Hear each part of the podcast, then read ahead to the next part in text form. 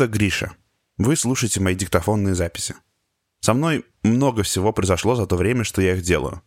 Вообще все началось с того, что я получил в наследство замок в Шотландии. И вот переехал сюда из Москвы. А потом такое началось. Я пугливый, и мне везде мерещились монстры. Мумии, вампиры, оборотни, снежные люди. Но каждый раз оказывалось, что это не монстр, а мне просто показалось. Ну, например, я принял фонарь за светящееся привидение. Друзья дразнили меня и говорили, что быть пугливым — это плохо. Но мне кажется, я многому научился. Во-первых, что у страха глаза велики. иногда нам все-таки мерещатся вещи. А я очень впечатлительный. Во-вторых, что даже испугавшись, я принялся изучать, откуда истории про монстров взялись. А еще спрашивал у ученых совета, какое тут может быть научное объяснение.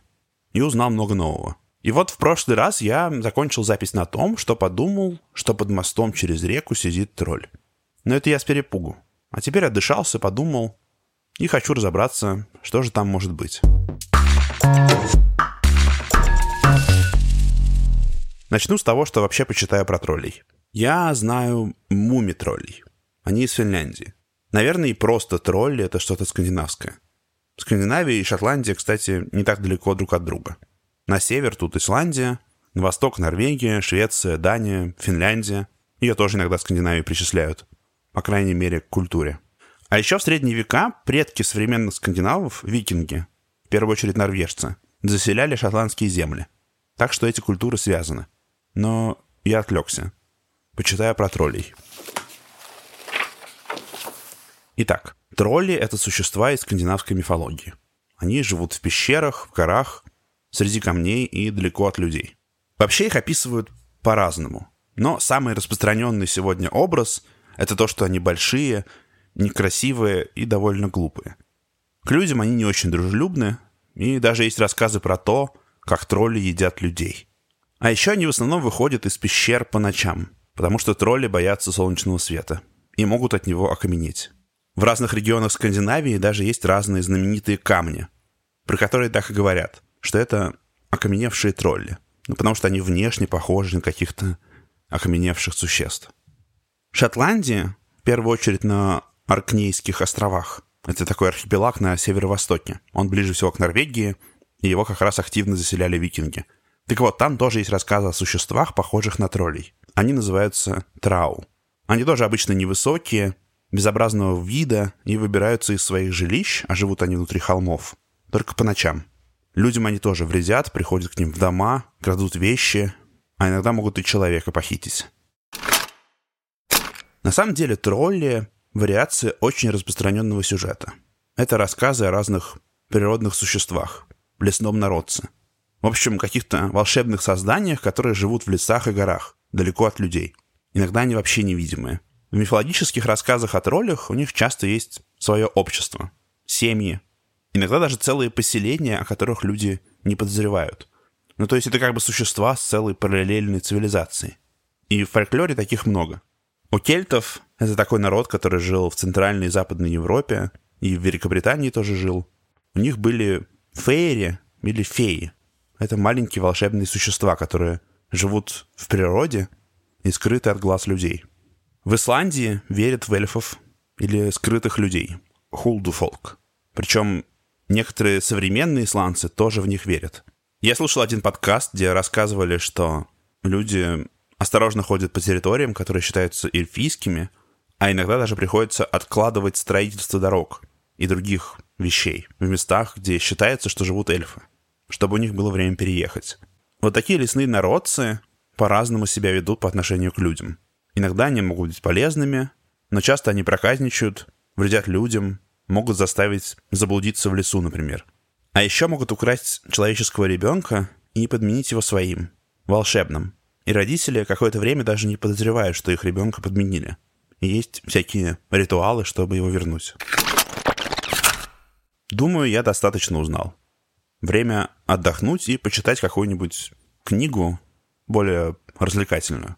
Я помню, тролль был в первом Гарри Поттере. Итак, в первой книге Гарри Поттер узнает, что он волшебник и попадает в Хогвартс. Там он заводит друзей. Рона и Гермиону. И ближе к концу книги они сталкиваются прямо в школе с огромным горным троллем, который неизвестно, как там оказался. Сейчас я прочитаю кусочек. Как это было. Вслед за запахом появился звук. Низкий рев и шарканье гигантских подошв. Рон указал рукой в конец коридора. Оттуда что-то огромное двигалось в их направлении. Они отпрянули в тень, наблюдая, как это выходит на освещенный луной отрезок коридора. Это было нечто ужасное. Примерно 4 метров ростом, с тусклой гранитно-серой кожей, бугристым телом, напоминающим валун, и крошечной лысой головой, больше похожей на кокосовый орех. У тролля были короткие ноги, толщиной с дерева, и плоские мозолистые ступни. Руки у него были намного длиннее ног, и потому гигантская дубина, которую тролль держал в руке, волочилась за ним по полу, а исходивший от него запах мог сразить получше любой дубины. Ух, ну и неприятного же монстра описывает Джоан Роулинг. Но я помню, что произошло дальше. Гарри взобрался на тролля, засунул ему волшебную палочку в нос и таким образом его победил. Интересно, что тролль в Гарри Поттере называется горный тролль. В этом он похож на скандинавских троллей. Еще он явно не очень красивый, но, кажется, слишком уж гигантский. Чаще всего тролли описывают как невысоких, хотя они бывают разных размеров.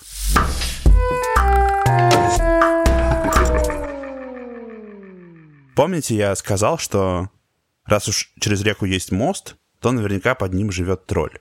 Это правда распространенное современное представление. Но откуда оно взялось? Судя по всему, из поздних скандинавских сказок. В XIX веке в Англии заинтересовались фольклором и сказками разных стран. И стало выходить много книг с переводами. Норвежские сказки тоже были изданы. И оттуда в английский язык, а потом и в остальной мир попало слово «тролль». Среди прочего была очень популярна сказка «Три козлика и тролль». Там три козлика пытаются перейти мост, под которым живет злой тролль, и хитростью обманывают его, а потом скидывают в реку. И вот отсюда взялся образ, что тролли часто живут под мостами, а еще не дают никому через них переходить и требуют какую-нибудь плату. Современный автор Нил Гейман даже написал рассказ под названием «Мост тролля», где семилетний мальчик Джек встречает под мостом самого настоящего тролля. Джек хитростью тоже побеждает тролля, как обычно бывает, но потом тот начинает его преследовать.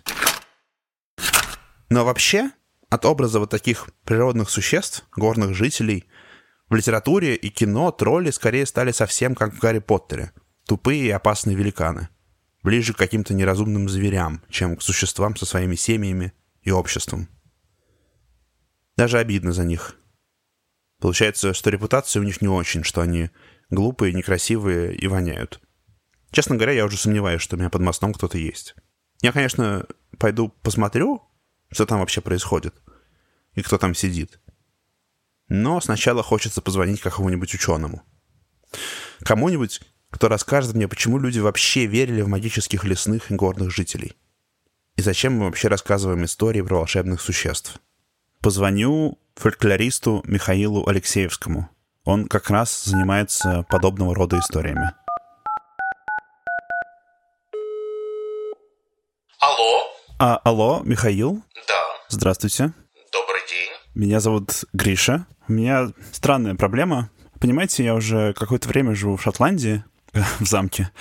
И все время мне мерещится, что вокруг меня живут какие-то монстры. Вампиры, мумии и так далее. И вот сейчас я подумал, что у меня живет тролль. Но, честно говоря, уже сомневаюсь. Как вам кажется, они вообще существуют? Честно говоря, убедительных доказательств существования троллей наука не знает, но точно существуют рассказы о троллях. Но должен сказать, что популярны они немножечко в другой части, не в Шотландии, а скорее в Скандинавии. Поэтому это еще один аргумент в пользу того, что, наверное, это все-таки не тролль. Да, честно говоря, я так не думал. Мне уже девять раз казалось, что рядом со мной монстры, но то это туалетная бумага, то фонарь, то еще что-то.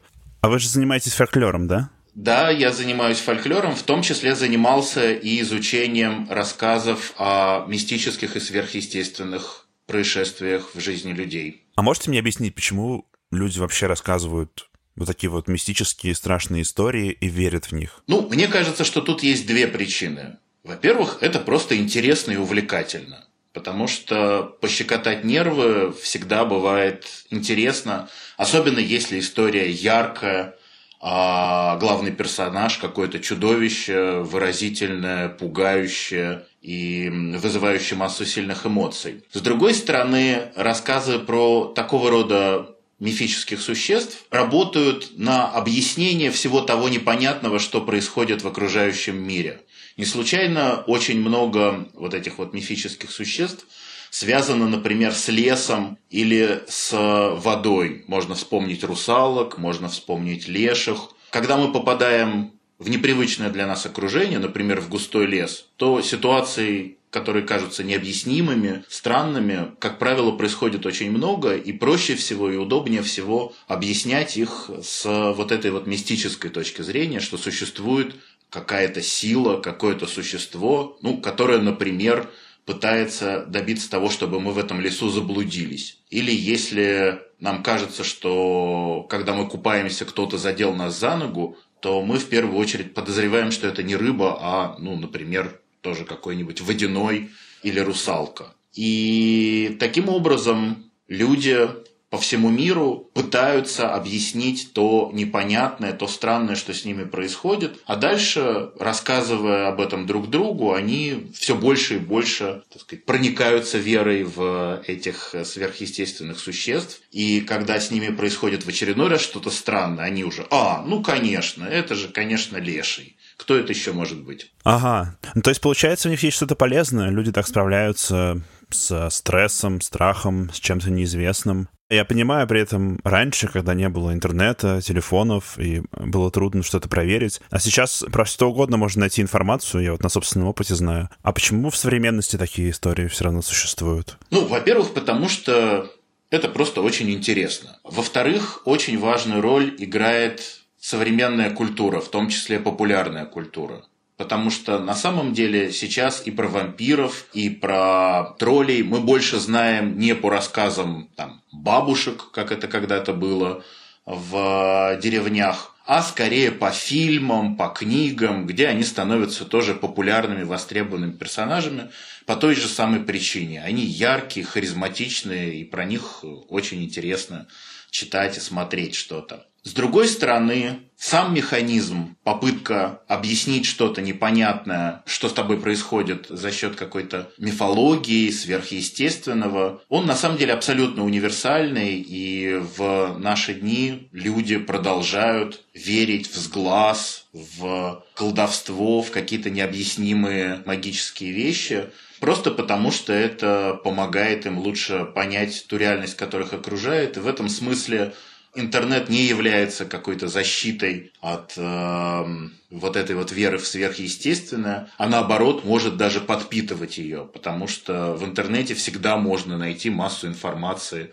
про всех этих удивительных существ и даже найти единомышленников или людей, которые утверждают, что неоднократно с ними сталкивались. Да, я как раз в интернете видел подделанное видео снежного человека и фотографию лохнесского чудовища, которая тоже была не настоящая. Ну, ничего удивительного в этом нету. Людям очень нравятся такие фотографии, они будоражат их воображение.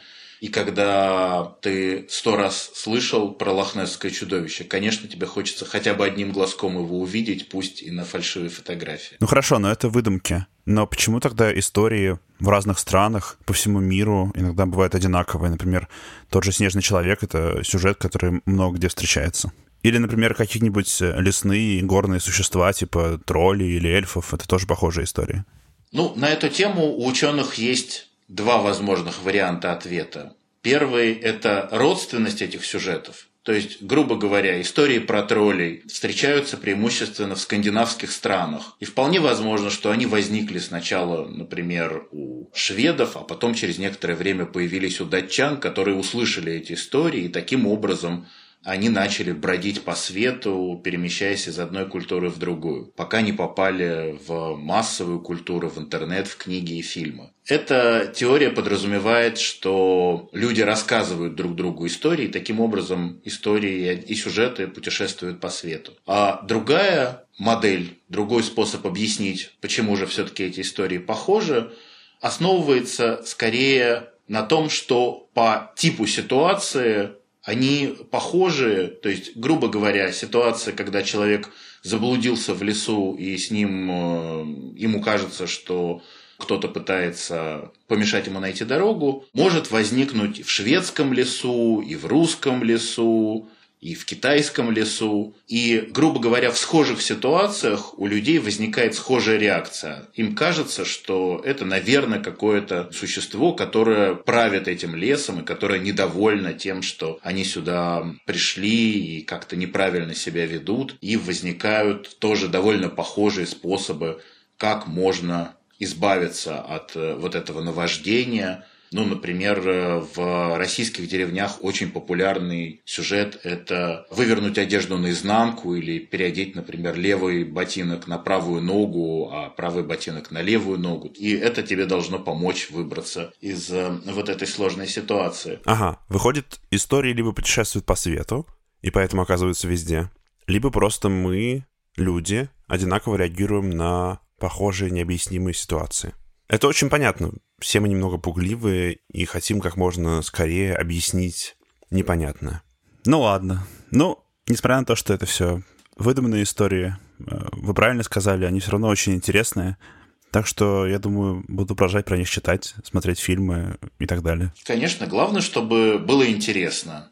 А выдуманные или настоящие, наверное, это не наша задача пытаться в этом разобраться. Спасибо. До свидания. Спасибо огромное. Рад помочь. Вот оно как. Пойду посмотрю под мост. Тут, как я и думал, никого нет. Ну, кроме уток. Конечно же, они же живут в воде, а под мостом просто присели. Пойду обратно в замок. Посмотрю по сторонам, нет ли тут кого подозрительного. Вот иду мимо леса, Тут никого нету. На кладбище тоже пусто. В озере тихо. Вот и все. Видимо, монстры закончились. С другой стороны, я все равно верю, что вокруг нас есть какая-то тайна и магия. Вообще, я немного подустал от Шотландии. Может, мне стоит куда-нибудь уехать. Спасибо, что слушали мои записи. Надеюсь, еще встретимся. Это была последняя запись Гриши Пророкова, которую мы нашли. Почему записи прекратились и что было дальше, мы не знаем, но часто обсуждаем в редакции. Я, звукорежиссер Дима Гудничев, думаю, что у Гриши просто закончилась пленка, но он продолжает жить в Шотландии со своим котом. А я, редакторка Ася Терехова, думаю, что Гриша действительно куда-нибудь уехал, как и собирался, и увез диктофон с собой. Может быть, он сейчас в Греции и ищет там греческих монстров, Типа циклопа, химеры или лернейской гидры. Я не знаю. Вообще, один мой приятель рассказывал, что его подруга слышала от мужа, что в ТикТоке иногда попадаются видео с Гришей, и на них он в России, кажется, выслеживает Лешего или Бабу Ягу. Я Сережа Дмитриев, выпускающий редактор, и вот э, точно не знаю, но такая есть информация. Может быть, он так воодушевился примером ученых, которым он звонил, что решил сам стать ученым и отправился учиться в Эдинбургский университет. Я Полина Семенова, фактчекерка. А я Кирилл Гликман, расшифровщик. Даже не знаю, что и думать, но мне ужасно интересно, что же будет дальше. В любом случае, спасибо, что слушали наш подкаст. Если найдем новые записи, мы обязательно вам расскажем. Если вы слушали подкаст в Apple подкастах, поставьте нам звездочки и напишите какой-нибудь комментарий. Нам будет очень приятно. А если в Яндекс Музыке, поставьте сердечко. И слушайте остальные подкасты приложения «Гусь-Гусь» про книги, страны мира, птиц и про многое-многое другое. До встречи!